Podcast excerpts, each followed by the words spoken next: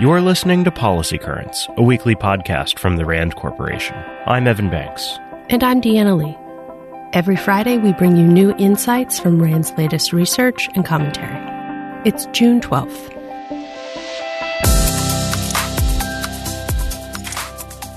A new tool developed by RAND researchers analyzes COVID 19 cases and air travel data to predict the spread of the coronavirus. By providing estimates of the numbers of infected passengers, the tool can help policymakers respond to public health threats. In fact, the researchers have already revealed some valuable insights. For example, the data suggests that by late January, one or two infected passengers per day were likely flying from China to international destinations. Around the same time, it's also likely that the number of cases in China was 37 times higher than reported by Beijing. The tool also shows that the risk to Gulf Cooperation Council countries was greater from outside the region than from Iran, this contradicts common narratives about how the virus was introduced in these countries. RAND researchers will continue to use this tool to estimate the spread of COVID 19 to and from multiple countries over longer periods of time. Future developments will include the ability to examine state or province level data and the ability to visualize routes to and from specific airports. In the meantime, you can view our current findings from the tool at RAND.org. New York City recently announced a coronavirus heatwave plan. This plan is important, says RAND's Jamie Madrigano, not only because it could help save the lives of New Yorkers, but also because it highlights important lessons about preparing for overlapping disasters, long-term heat, and climate preparedness. Madrigano warns that, quote, heat is not an equal opportunity killer. Even in the absence of a pandemic, some heat interventions may not reach people with limited means and mobility, she says. Take cooling centers, which are theoretically a low cost way to help people who can't keep cool at home by providing them with access to air conditioning. But in practice, people can face a number of barriers to using cooling centers, including access and transportation issues, limited operational hours, fear of authorities within immigrant communities, and a general reluctance to leave home and spend time with strangers, concerns that are only heightened during the pandemic. The end result is that some of the most vulnerable populations will continue to die. To address disparity issues like this, Madrigano emphasizes the importance of holistic disaster planning. Quote, when we approach preparedness with engagement across disciplines, geographies, and cultural and socioeconomic strata, we can create more robust and effective plans, particularly for those who we know will be hit the hardest. A safe and effective COVID 19 vaccine would be cause for celebration. But if a vaccine does become available, what will it take to persuade Americans to take it? RAND experts say it will start with delivering a clear and compelling message that focuses on defeating the disease rather than on the vaccine itself.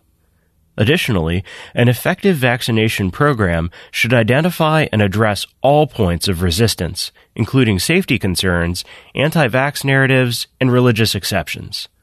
All aspects of society should take part. Health providers, of course, would have an important role in educating the public, but community and religious leaders and even social media influencers and celebrities could provide endorsements and help get the message out. It would be all hands on deck. The American traditions of self-preservation and patriotism may light the way, our researchers say. Save yourself, your family, your community, and you may just help save your country. During the pandemic, China has been ramping up provocations against its neighbors and seeking to expand its influence at the expense of the international order. Meanwhile, Taiwan, having already responded effectively to the spread of COVID-19 within its own borders, has assisted others in the global fight against the coronavirus.